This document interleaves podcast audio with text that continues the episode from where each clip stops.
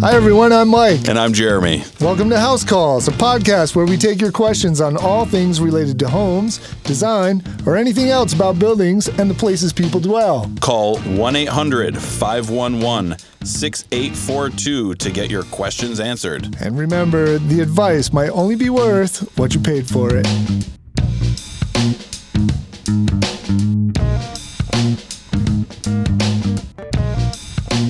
Mike, why don't you tell everybody where we are?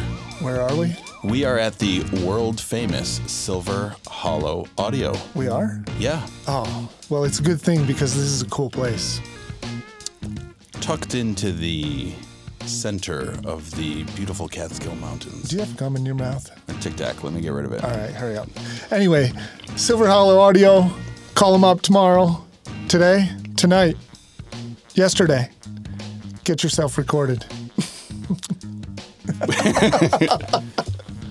so, taking our first caller, who do we have up on the list? Delmer, Delmar. Delmar? From, That means of the ocean in Spanish. Did you know that? I think it's Delmar. Delmar. Hello. Hi, this is Jeremy. And this is Mike. How's it going, Delmar? Hey, how are you? Good. Good, good. Yeah, are we on the air? We are on the air. Well, one of the things we have is a an out, outlying room uh, that apparently wasn't built with the proper construction techniques. It's joists over earth, and it doesn't appear to be a vapor barrier, uh, and hence the the um, the flooring is failing in one of the corners, which I'm sure that it will probably fail in the rest of the room as well. Um, the joist over the earth it creates a crawl space that you can't crawl in. So the the quandary is that how how do you pull up a floor uh, and put a vapor barrier in there so it's a, more of an appropriate long lasting fix. Yeah, good question. Hey, Delmar, where are you from? Uh, we, we live uh, Delhi. Delhi, New York? Yeah. Excellent. Um, this is a common problem to have floor rot, or was this an addition, or was this part of the original house? It's, it's, it's an addition. Okay, this is common. Uh, I think you're spot on with the rot issue coming from the dirt that the addition sits over. Uh, first things first, you must eliminate that moisture. The message you left us asked if you should put just a vapor barrier or maybe spray foam. Uh, what are you thinking? Where where are you thinking about going with it?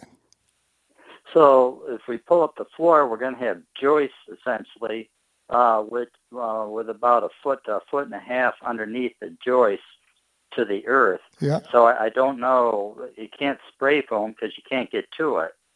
So, a couple quick questions. What's the finished floor made out of? The uh, well, there's a some type of an industrial rubber uh, put over the uh, like a particle board floor, uh, aspenite or flake board. I don't know what you call it. And is there any insulation in those joists at all? No. Okay. So I think you want to take care of this. Really, I think the most thorough way would be to make sure that you have insulation and also a vapor barrier. That would be like best case scenario. And probably the best material to do that with is going to be closed cell spray foam. Now, you mentioned it will be tough to get under there to spray foam, but it may behoove you at some point to have somebody get under there, put down a member underneath, uh, a- like a vapor barrier, maybe plywood, Yeah. underneath the joists, and then spray from above when you remove that flooring on the interior of the room. It- you said the flooring is failing, so you're probably going to have to take it up and put new flooring down later. Another way to do that is if, if you can't if you actually can't physically fit under that space would be to take the flooring out. You're looking at open floor joists and take cleats and fasten them laterally into the bottom of the joist. Nice solution. and then put um, there's a couple ways to do it from there you can put luan or plywood down onto those cleats and then they can spray the spray foam down onto um, onto that plywood. Better yet, Oh wow. yeah. So Yeah. because you have to replace the floor anyway, the finished floor anyway. So Yeah. another solution if um, if you're seeing dollar signs when you're thinking uh, closed cell spray foam because it does get pricey The, pricey. These are homes. Homes are cheap. would be uh, what some people refer to as like poor man's spray foam solution, and that's um, you, the, again the finished floor is off. You've got open floor joists, and you take those cleats, you put them on the bottom of the joists, and take some sort of rigid insulation board and lay it down over those cleats. And any air gaps, you would just get a can of great stuff foam. You know, you can get at the lumber yard or the hardware store, and spray the perimeter of that rigid insulation board that you've put down, and then over the top of that, you could lay in Roxul rock wool inf- insulation. You could do fiberglass, um, and really, if you create that that air barrier, a lot of your rot issues are probably going to go away because, as Michael tell you, the air movement and the vapor bo- movement is really going to be your enemy. And vapor is created when hot meets cold. Anytime hot meets cold, you're going to get condensation. Anytime you get condensation, you're going to have water. And we all know water loves to rot things. So that's kind of perfect because I I couldn't get under there and I I just I couldn't think of a way to um, make that tight. I guess the only remaining question is uh, this thing was probably built 15 years ago. Is it a fair assumption that those joists are uh, pressure treated? Because ultimately, they'll the, the ends of those will still be exposed with that method. Listen, I've been in the remodeling business for 13 years and I never make assumptions. Yeah, never make assumptions. You're going to have to pull up that flooring, take a look at the joists, see what condition they're in. As long as they're not touching dirt, they may make it. When you pull up that flooring, uh, you're going to be able to see if it's pressure treated joists or not. If it is, you're in luck. But all pressure treated isn't the same, so you still have to inspect it, make sure it's okay. Uh, one last thing I would recommend is when you pull up that flooring, that substrate probably still goes under the um, the sills for the walls that sit on that substrate. So if you have a floor rot issue, you may have a rot issue underneath those stud plates, underneath those stud sills Uh-huh. that the wall sits on. So you're going to have to take a look at that. You're going to have to have it fully inspected. You might want to have a contractor. Uh, you could easily take up the floor yourself uh, as long as you have the skills and the knowledge and the safety equipment to do it. But you may want to get a contractor in and figure out how to lift up those walls to remove that rotten substrate and replace it, the flooring through and through at a later date. It's a can of worms. Yeah, it could be. It always is. And one last thing, I guess it's never one last thing, but if those floor joists are in fact pressure treated, keep in mind that pressure treated lumber is is tough on fasteners. So any fasteners that you use that are going to go into that pressure treated lumber, they want you want them galvanized, ceramic coated, stainless would be best. Anything that's that's compatible with uh, pressure treated lumber. Absolutely. Yeah. Well, thank you very much. Thanks for the call. We appreciate it. Thank you, Delmar. Thank you. Yeah. Take care.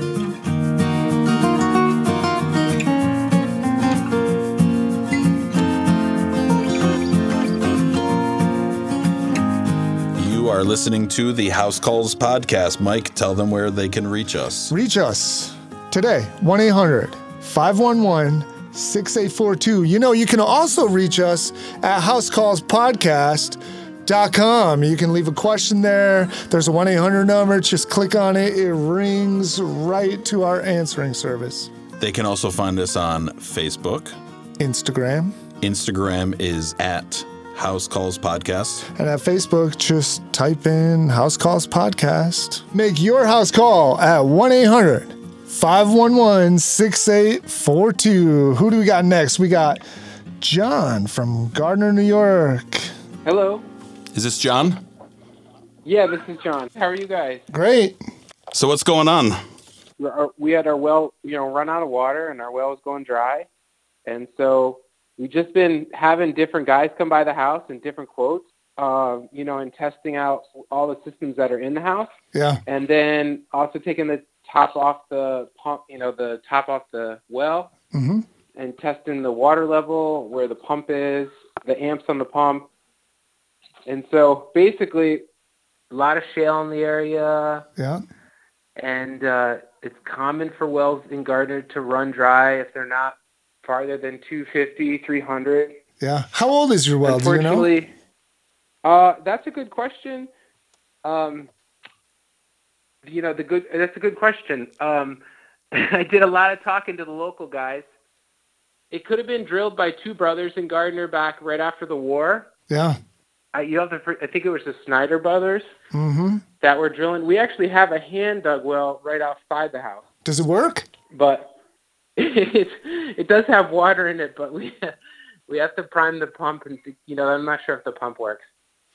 The water just goes dry, and and uh, basically you know we can't hydrofrack it because to hydrofrack it you really want to be down between three 300 and 350 or closer to four. Yeah. Otherwise, ma- the hydrofracking yeah, manholes will up- start blowing out of the streets. And no, I'm kidding. That won't happen. yeah, you really want to have. If you can open up, you can you can prime the you know the well, but you really want to have storage after that, and that's why I, they explained to me that you kind of have to be deep enough so you have enough storage in the well um, once you uh, hydrofrack it. But that's not an option for us. We one guy was going to drill a second well for us, and that's what he suggested, and then another guy said he would back up over our current well and take us deeper. Hmm. Are you in a position whatsoever to get public water? Oh, it's a good question, but Gardiner um, doesn't have any, uh, you know, aquifers or they don't tap into anything locally. I don't know if it was ever big enough of a hamlet to do that, but we do have. Um, we're on municipal wastewater, so I guess the silver lining is that we don't have to pay for, you know, a um, a septic tank in 15 or 20 years. Mhm. Okay, so you know how people steal cable from their neighbors? You know how like they sneak over at night Yeah. and they tap into their neighbor's Yeah. cable line? Yep. Yeah, well, did you ever hear of people doing that on a well? Well, I have heard that if you have a neighbor's well within a half mile, our wells can can kind of cheat from each other. Yes. Um, so we have a well that's within uh, 75 to 100 feet from ours. We have a close neighbor, yeah. and they were saying, you know, one of the guys mentioned that if he's down deeper than us, that he could be siphoning off our water. Yeah. Over time, that water just might be in his well, not ours. Yeah. And does he like you? Because, you know, you got to get along with your neighbor. Otherwise, you know, I'll just run my tap. I don't know. That's true. we have to meet our neighbors, and uh, I think I have to do more time, do more time meeting people and asking more questions. Um, you know, fingers crossed that this works out. But I might be calling you guys for another, you know, idea if you know how the water situation plays out. You know, I'm not sure if it's going to be clean or if it's going to have sulfur in it or hard. We're, we're going to find out, I guess. How long have you been in the house? Um, since February. Since February of this year? Yeah, so not very long. We closed on the end of November. Okay. So it's the quantity of water, or is it the quality of the water, or both? We have great water. Um, and When that's you why have I initially called you guys because what I really was interested in was chit chatting and like you know spitfiring about water storage. But we over the weekend, you know, we really we did a 24 hour period where we ran the well dry and kept track of how much it recharged, how many gallons it would recharge Right. and we ruled out storage because it won't reproduce enough to keep up with our house usage over time. So it's, I mean, to me, that sounds like the writing's on the wall that you got to just go deeper. Got to drill a well. You got it. It- Yeah. Yeah, I think that's the, the hard, you know, that's the hard thing to bite, but you know, it is what it is. And Do you do you have a uh, spring. do you have a money tree growing out there in Gardiner? Well, I'm hoping they hit oil. Maybe that would be better. Although I heard it's not very good to bathe in. So, anyway, Yeah, uh, that's true. So you said one person would back the truck over your well and just go deeper, which sounds like the way more affordable way to do things. It is. It's about half price. I'll tell you why the other guy, uh, the initial guy, wanted to dig a, a whole new well was he, his reasoning was that he could go down and um, it wasn't a well that he dug, and he said back in the day they uh, they used sometimes different size bits for different holes, you know, five and a quarter or five and a half or something, Yep. and uh, and nowadays it's six inch and back towards World War II, they used different sizes, so he was worried about getting stuck. But um, I'm not sure if that's always the case. I think he can get down if he can get down. So uh, I think we were talking. The second guy said, "No, I can go." I can It sounds like you have someone stuck in your well. so yes, I have a little little ones running around right now. yeah. Did um did either one of these guys come with those steel divining rods? You mean witching Um, sticks? Witching sticks. They're not called divining rods? What? Those Oh no, I I was wondering about that. I didn't ask him about a rain dance either, but Yeah. but that's probably you probably have to pay more for that. absolutely. Everything costs money. you can create your own witching sticks. Really? Yeah, and it works for some people and it doesn't work for others. So let me explain this. If you can get two pieces of Is metal, a certain is it a certain kind of wood? nope, you don't even have to use wood. You could use uh, you could use an old metal coat hanger. So what you do is you bend it in the shape of an L. That's Uh-huh. that's slightly acute. So it's not 90 degrees, it'd be less than 90. So it hangs down off your hands. And you can practice too. You can practice over like manhole covers or whatever. So mm-hmm. basically, you hold these two sticks together and you walk around. Uh, I don't know, hold them like six inches apart. Not sticks, but mm-hmm. pieces of wire. And walk mm-hmm. over where you know there's some sort of water source, like a pipe or anything like that. And if it works for you, I guess you got to believe. But if it works for you, uh, it either the the two rods will either spread apart or they will spread together. I know for me, Okay. they spread apart, but some people I show this to, they they fold together, which is interesting. Mike, what Yeah. the last time you played Ouija board, what did it say to you? Yeah, it said witching sticks. it said divining rods or whatever you said. Divining rods? Divining rods. That sounds too fancy. At this point, at this point, I'll try anything. So uh, No, you can do it. The only problem with the witching sticks, I think, is that it only works for a certain depth. I mean, we're talking talking hundreds of feet. gotcha. Well, I will try. I will. I will. I will ask the, the well driller when he comes. I will ask him about that and the reindeer. Yeah, and if you use those witching sticks and it works for you, call us back. Let us know how it happened. I will. All right. Definitely will. Hopefully that answers Thank your you, question. guys. You're welcome. Thank you. Well, Thanks I for appreciate calling. Talking about it, and I'll keep you guys posted. We, Thanks. we'd love to hear it.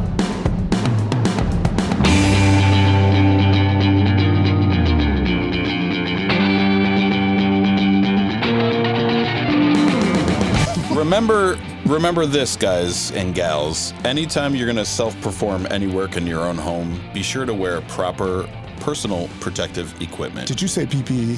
i said personal protective equipment PPE. that's the acronym that's the abbreviation rather It includes what does it include? It includes first and foremost a set of safety glasses. You got to have safety glasses. no question they can be clear they can be tinted they can be Do not wear the tinted glasses. i disagree But anyway, safety glasses, ear protection ear protection. Things are loud on job sites. Bang bang. if you need- choose hand protection good set of work gloves which is a very good idea after all the slivers I pulled out of my calloused hands through the years. work gloves have come a long way there's a lot of work gloves with a, with high dexterity High flexibility. What about sun protection? What about foot protection? Thank you, Michael. Foot protection, sturdy shoes. Sturdy shoes and a good hat. I always wondered what that meant sturdy. Are there unsturdy shoes? I'm wearing Crocs in the booth right now. Oh, yeah, don't wear those on the job site. And if you can't afford it and you're going to do a bunch of work, all right, you just bought a house, I'm going to go for it. Get yourself a pair of steel toe boots. Can't go wrong. You can't go wrong unless it's wintertime and your toes will get cold. The phone lines are open 24 hours a day. You call 1 800 511. 6842 and leave a message. Your house call will be answered, whether you like it or not. Next up, we have Dan. No, I shouldn't say his last name. No, don't say his last name. Next up, we have Dan calling from Albany, New York. Albania. Dan, what can we do for you? So I hammered a nail that was way too big of a nail that I should have been using. and it got stuck in what I think is a knot in the wood in a stud in my wall. All right, so you were using an, a large nail, a larger nail than you should have been using. I was for no reason. and when I tried to get it out, it doesn't move, and then I just end up damaging the drywall around it. All right, hold on. How big was this nail? Maybe two inches. All right. And how big was the hammer? Dollar store hammer. Huge, then, probably See, huge. Here, I'm going to give you some advice. Don't forget it. Whenever life gives you a problem, just go get a bigger hammer. Dan, what do you do for a living? I'm an attorney. Oh, here we go. oh, no. All right. Thanks for calling. We'll talk to you later. no, so Oh, man. I spent about an hour trying to get this out of the wall, and I used all my body weight and the claw of the hammer prying against it, and I ended up just caving in the drywall around it. Yeah. All right. So um, you have what sounds like a medium sized nail. How about that? Stuck in the drywall, stuck in the stud in the wall, and you got to get it out without damaging the drywall. How do you know it's in a knot? I can't think of any other reason it would be stuck this tight. Do you live in an old house or a new house? No, new house. New house. All right. Maybe it's stuck in a knot. A- a- And to answer Jeremy's question about uh, the problem here getting it out without damaging the drywall, if I can get it out, period, I'll be happy. Uh, I'll be extra happy if I can get it out without damaging the drywall. All right, so I think your best bet, and and I actually just went through this at, at somebody's house in in uh, downtown Albany. This beautiful brownstone. Uh, the customer was moving out, and she asked me to take all of her nails out of all of her plastic walls, and the only thing that I had in the truck with me at the time was a hammer and a pair of gloves. And so what I did was I used the glove as basically a cushion on the plaster. It's terrible. Terrible. Tell me why. All right. So if you only have a hammer and a glove, go get a book, right? A very thin book, something that isn't flexible, that you can pry against, right? So basically, you're going to put the hammer hook onto the nail as if you were ready to pull it out of the wall. And right before you pull, you stick that book under the hammer and you crank on it. Now, the direction you crank matters. So, if the studs are vertical, you want to crank in an upward or downward manner. Don't crank sideways. It's natural for us to want to go sideways. And then you're putting pressure on the sheetrock where there's no wood. What direction is the hammer itself facing? Okay, so the hammerhead wants to be facing up and down. Does that make sense? So the claw is facing the ceiling. Claw is facing the ceiling. There you Well, I think it depends on which way the nail is oriented. Because if the nail is pointed up, I would have a tendency to put the claw of the nail down. That's right. And so the hammer handle is facing towards you. Unless And then your leverage point is above it and you would rock it upward.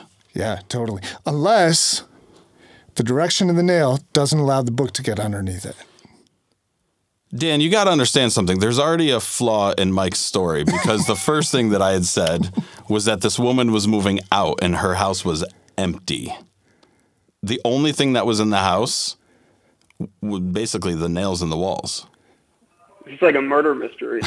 It is. and and the glove really ties it exactly. See, you're an attorney, so the key exhibit A is all I had was a hammer and a glove. One glove. See? So no, no. All Where jokes are we with aside, getting if my nail out of my wall. it, all jokes aside, if you if you have, um, like Mike said, a book or maybe something even thinner, like a shim or a stir stick for a gallon of paint, just something to get a little bit of leverage Yes. under that hammer head. Um, I think uh, just after years of doing this, I ha- maybe have a little bit more finesse and. The glove is what I had, and it protected the plaster, and mission accomplished. But um, you know, you don't have to go crazy. I mean, worst case scenario, you got to fix drywall. Yeah, you got to fix drywall, and you can always hire somebody to do that. I mean, you're a you're an attorney. Come on, what are you doing pulling nails? I like to reclaim some of my manhood once in a while with some handiwork. Agreed. Fair enough. All All right. right. Well, thanks a lot, guys. Hey, you're welcome. Thanks for Thanks calling. for calling. All right. Take it easy. All right, thanks. Mike, this is our first episode of our first podcast Can you together. believe it? It's scary. Well, it's scary because everybody's going to judge the success or failure on this first episode. Well, then we aren't going to get subscribers. so, if you want to subscribe, please find us at iTunes, find us on Facebook, Instagram, and definitely look us up at housecallspodcast.com, where you'll find links to all those other things as well. Thanks again for listening, and as always, subscribe, and we'll look forward to giving you more crazy, sometimes crazy, house calls next episode. Uh, what else? no, I got it. I got it. Thank you for your house calls. We appreciate you calling. Hopefully, our advice was helpful. Hold on, you sound half dead, so pick it up a little. Thank you for calling house calls. We appreciate your house calls. Hopefully, we were helpful. Hopefully, we got a chance to help you out. At least entertaining. At the very least, entertaining. I agree. And in the infamous words of Mike Wentland, be good. Hey. Okay, good. Over and out. Brett, was that good? You think we can end with that?